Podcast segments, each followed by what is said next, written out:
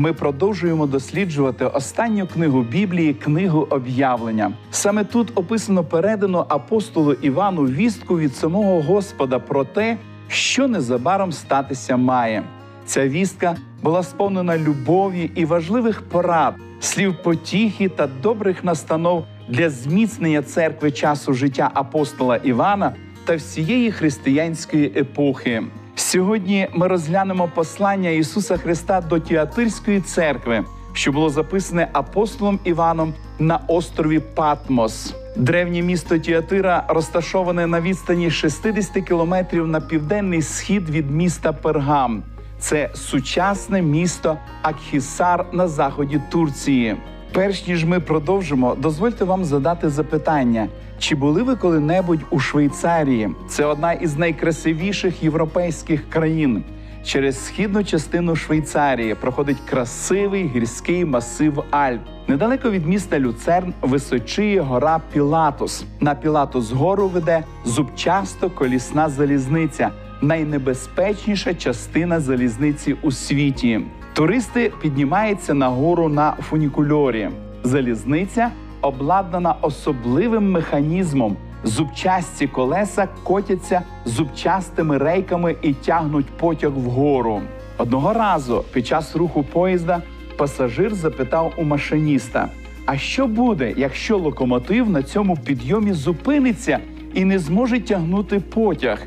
Тоді справа залежатиме від гальм, чи зможуть вони втримати потяг, відповів той. А якщо гальма не витримають, що тоді буде? На це питання машиніст відповів так: тоді справа за вами. Як ви проводили своє життя досі? Справді важливе ствердження, як ви проводите своє життя, досліджуючи звернення Ісуса Христа до Тіатирської церкви, ми дізнаємося, як правильно організувати і провести своє життя, щоби приготуватися до другого приходу Ісуса Христа. Зверніть увагу на зміст послання до Тіатирської церкви і до ангела церкви в Тіатирах напиши. Оце каже Син Божий, що має очі свої, як полум'я огняне, а ноги його подібні до міді. Я знаю діла твої, і любов, і віру, і службу твою, і терпеливість, і останні вчинки твої, що більші за перші. Але маю на тебе, що жінці Єзавелі, яка каже, ніби вона пророкиня, ти попускаєш навчати та зводити рабів моїх, чинити розпусту та їсти ідольські жертви. І я дав був їй часу, щоби покаялася, та вона не схотіла покаятися в розпусті своїй. Ось я кину її на ложе, а тих, що чинять із нею розпусту, у велику біду, коли тільки в учинках своїх не покаються, а діти її поб'ю смертю. І пізнають усі церкви, що я той, хто нирки й серця вивіряє, і я кожному з вас дам за вчинками вашими, а вам та іншим, що в тіатирах, що не мають науки цієї, і як кажуть, не розуміють так званих глибин сатани, кажу не накладу на вас іншого тягару, тільки те, що ви маєте, тримайте, аж поки прийду. А переможцеві і тому, хто аж до кінця додержує мої вчинки, я дам йому владу над поганими і буде пасти їх залізним же злом. Вони, немов глиняний посуд, покрушаться, як і я одержав владу від свого отця, і дам я йому зорю досвітню. Хто має вухо, хай чує, що дух промовляє церквам. Звернення до Тіатирської церкви є найдовшим з семи послань. Значення назви міста досить цікаве. Складається воно з двох частин: фіа невтомна, тірос жертва. Невтомна жертва. Саме місто було побудоване Селевком, одним з генералів Олександра Македонського в 280 році до нашої ери. У порівнянні з Ефесом і Пергамом. Тіатира була невеликим торгівельним містом Малій Азії. Місто славилось ткацькими майстернями, виробництвом взуття, пурпурових фарб, шерстяної та ляної тканини.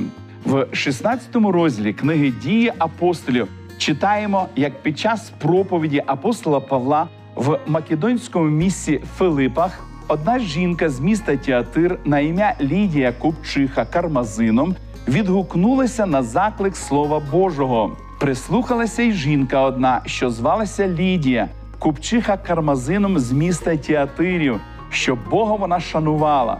Господь же їй серце відкрив, щоб уважати на те, що Павло говорив.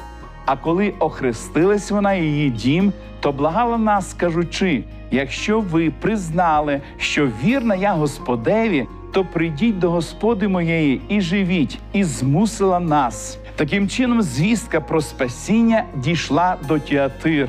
Загроза для духовного життя християн в цьому місці була не ззовні від гонінь, привабливих язичницьких служінь або поклоніння імператору, а безпосередньо з середини від тих, хто претендував на владу, отриману від Бога, але вели церкву в сторону за допомогою найнебезпечнішої доктрини для християнської церкви доктрини компромісу. Ця група відступників тут описана за допомогою імені Єзавелі, старозавітньої цариці, яка ввела в гріх Ізраїля, замінивши поклоніння правдивому Богові на поклоніння Ваалу.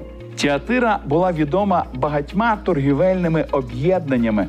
Ніхто не міг купувати або продавати товар, не маючи членства в одній з торгових організацій міста.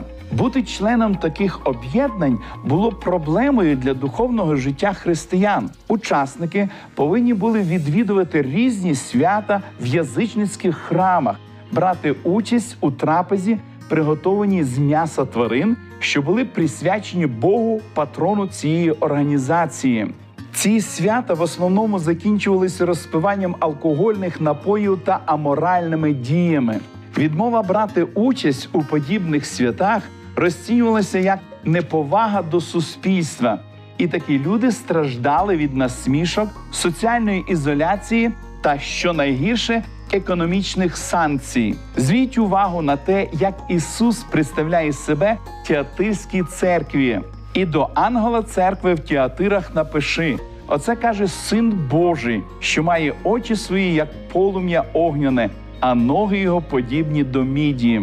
Тут Ісус використовує певну іронію, представляючи себе. Палаючі очі символізують здатність Христа проникнути в приховані частини людської природи.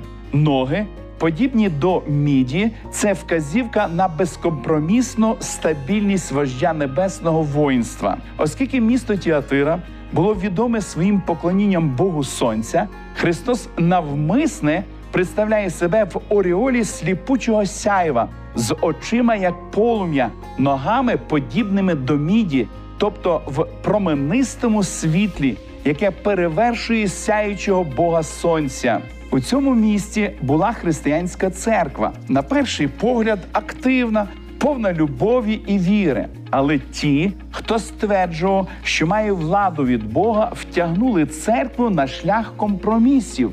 Незважаючи на труднощі та біди від Єрісі, церква все-таки духовно зростала і за це отримала похвалу. В 19-му вірші написано: Я знаю діла твої, і любов, і віру, і службу, і твою терпеливість.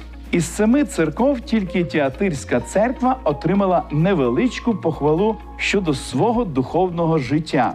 Однак поряд з похвалою звучить серйозне застереження.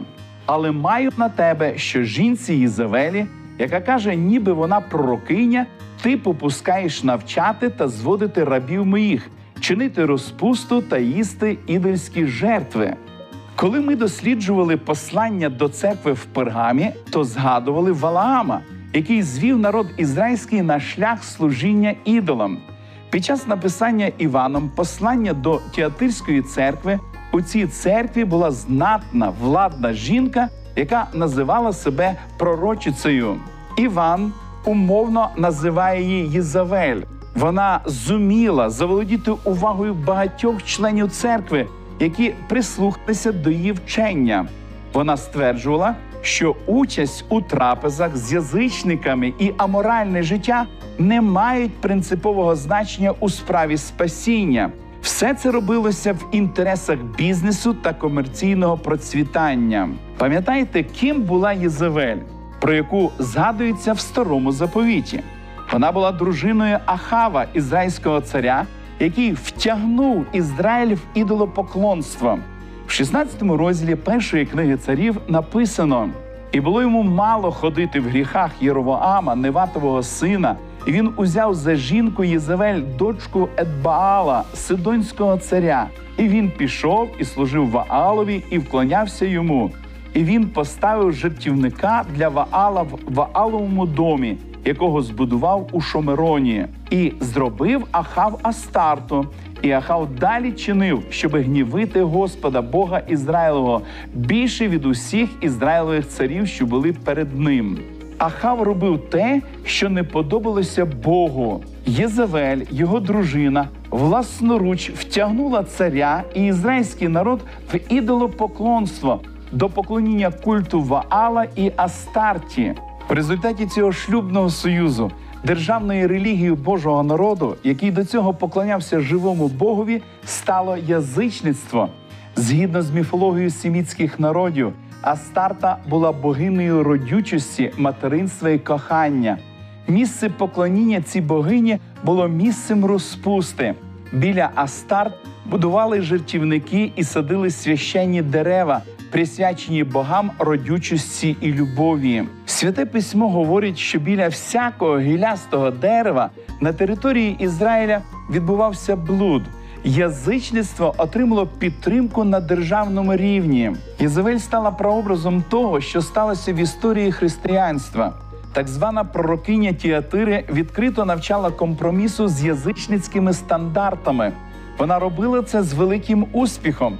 Більшість християнської громади слідувало її брехливому вченню. Христос не був задоволений компромісним підходом цієї жінки та її послідовників, тому зробив кілька рішучих кроків. По-перше, Господь дав їй час покаятися. Пам'ятаєте, що означає покаяння? Оскільки вона впиралася і не каялася, він попередив її, що пошле велику скорботу їй та її послідовникам. У Біблії часто невірність Богу описана словами, що означають подружню невірність.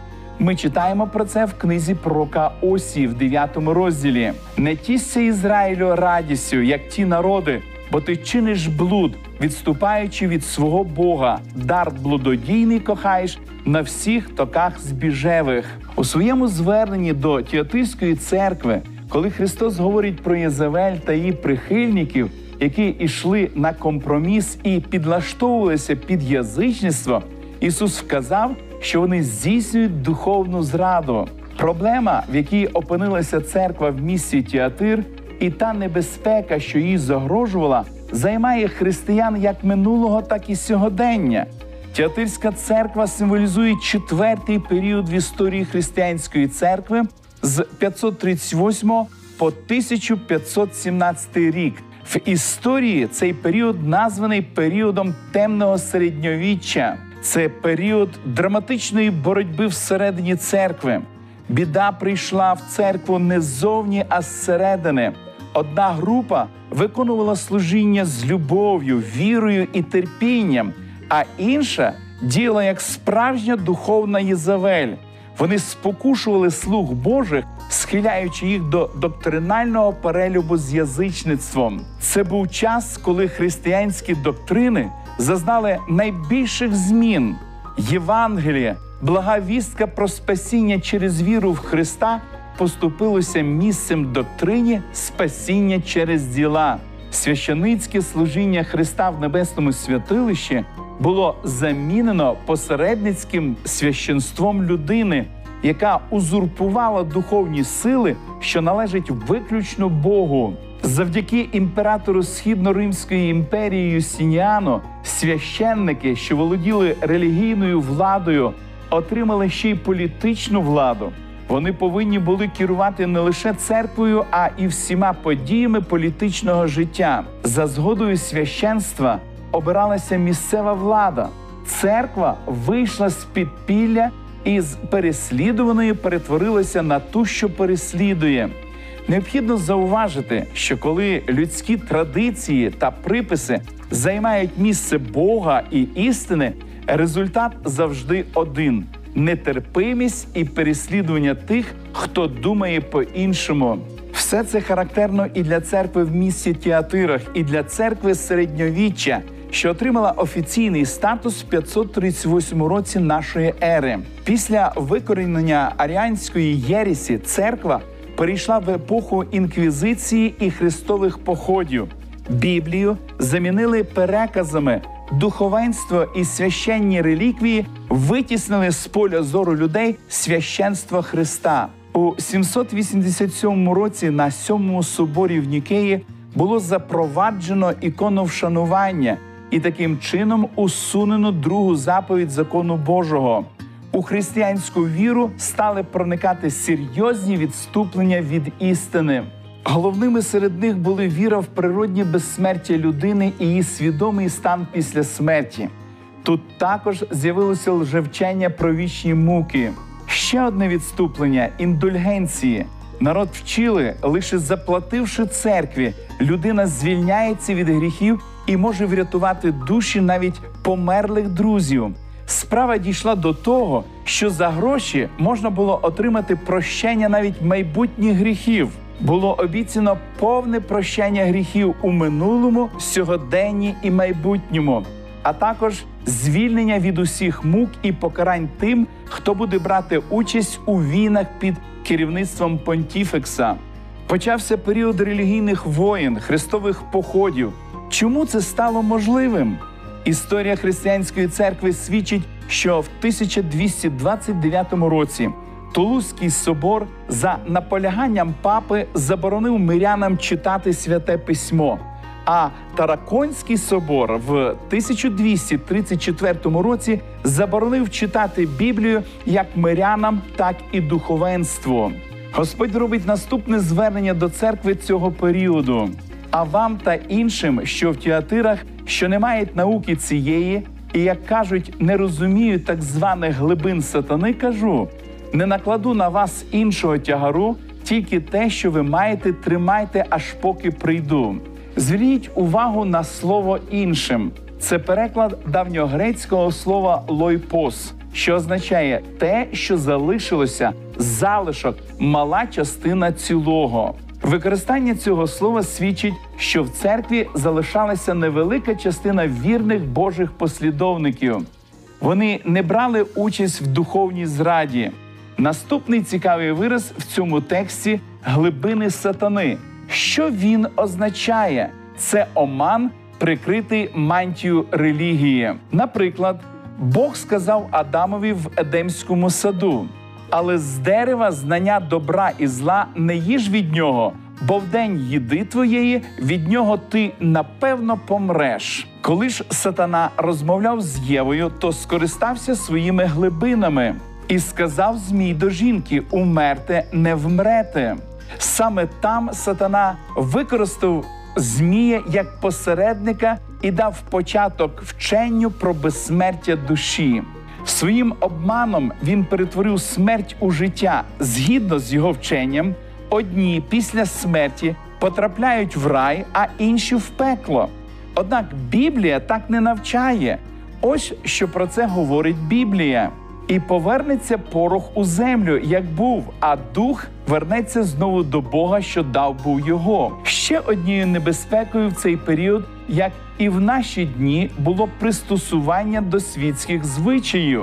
Через це багато християн втратили здатність розрізняти світло від темряви, а істину від омани. Історія християнської церкви свідчить про те, що так само, як в часи Єзавелі в Ізраїлі, так і в період середньовіччя були ті, хто залишалися вірними Богу.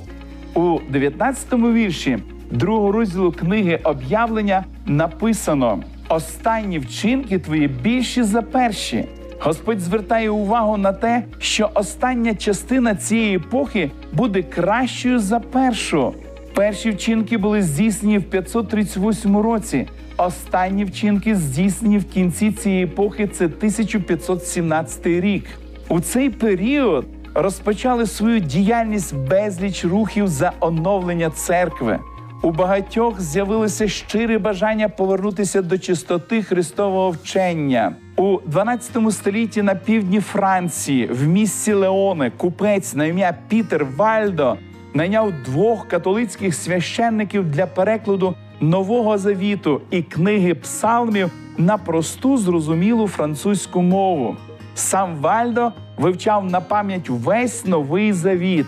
При зустрічі з людьми він цитував цілі уривки. Його діяльність викликала невдоволення з боку католицької церкви. Архієпископ міста Леоне заборонив Вальдо проповідувати. Купець звернувся до папи римського з надією, що той дасть свободу для проповіді Слова Божого. Але той наказав Вальдо повернутися в своє місто і покоритися священнику. Це призвело до розколу в церкві і до початку руху, прибічників якого називали вальденцями. З часом вальденці з'явилися на півночі Італії, в Швейцарії і в інших країнах. Попередниками великих реформаторів були Пітер Вальдо в Італії, Джон Вікліф в Англії, Ян Гус в Богемії.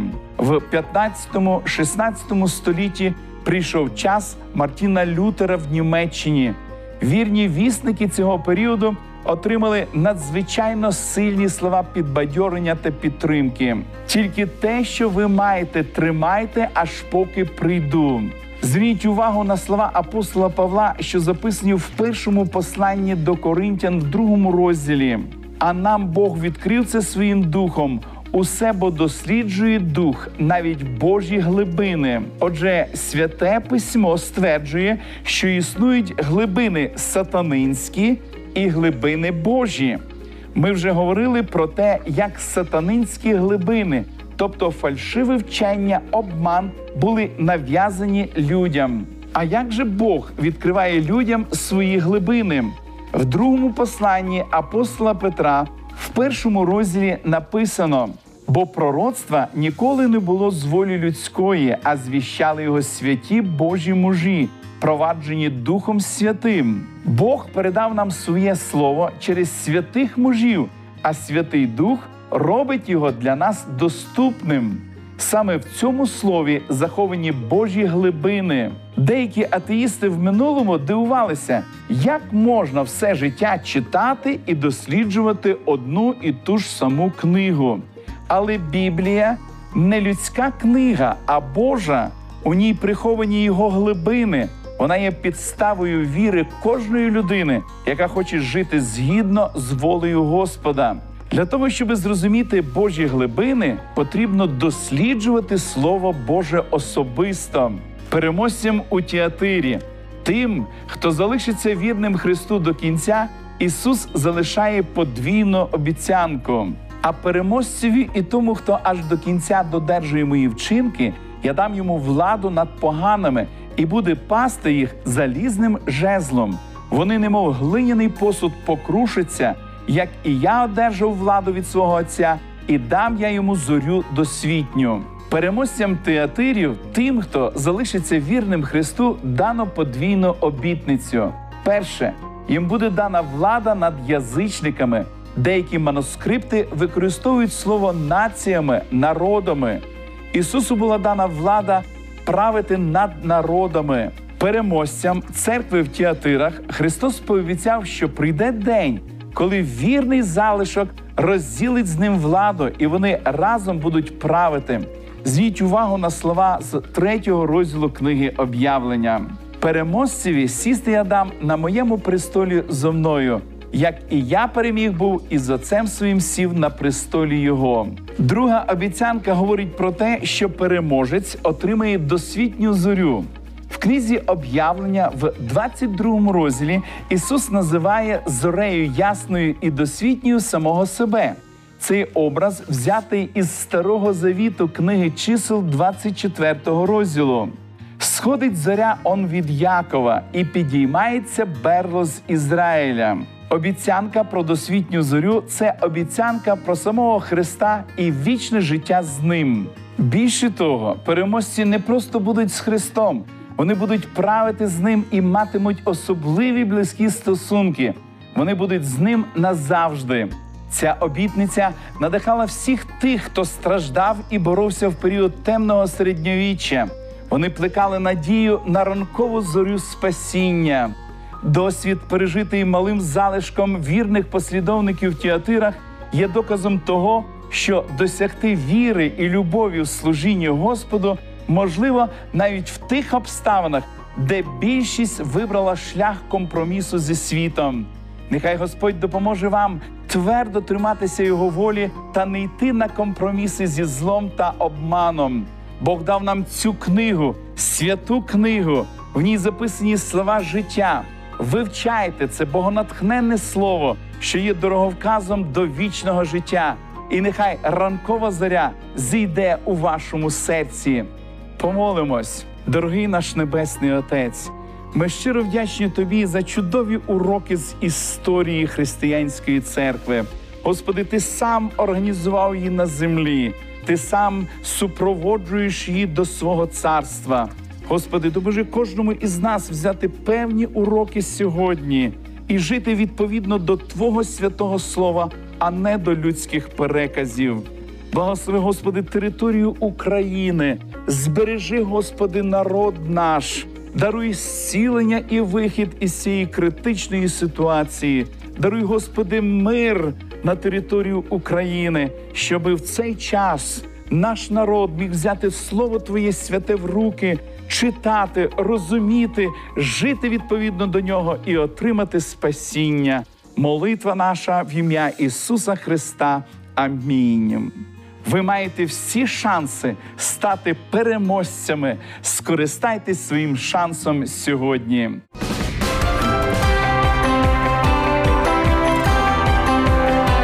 Лише світло, лише добро, лише надія.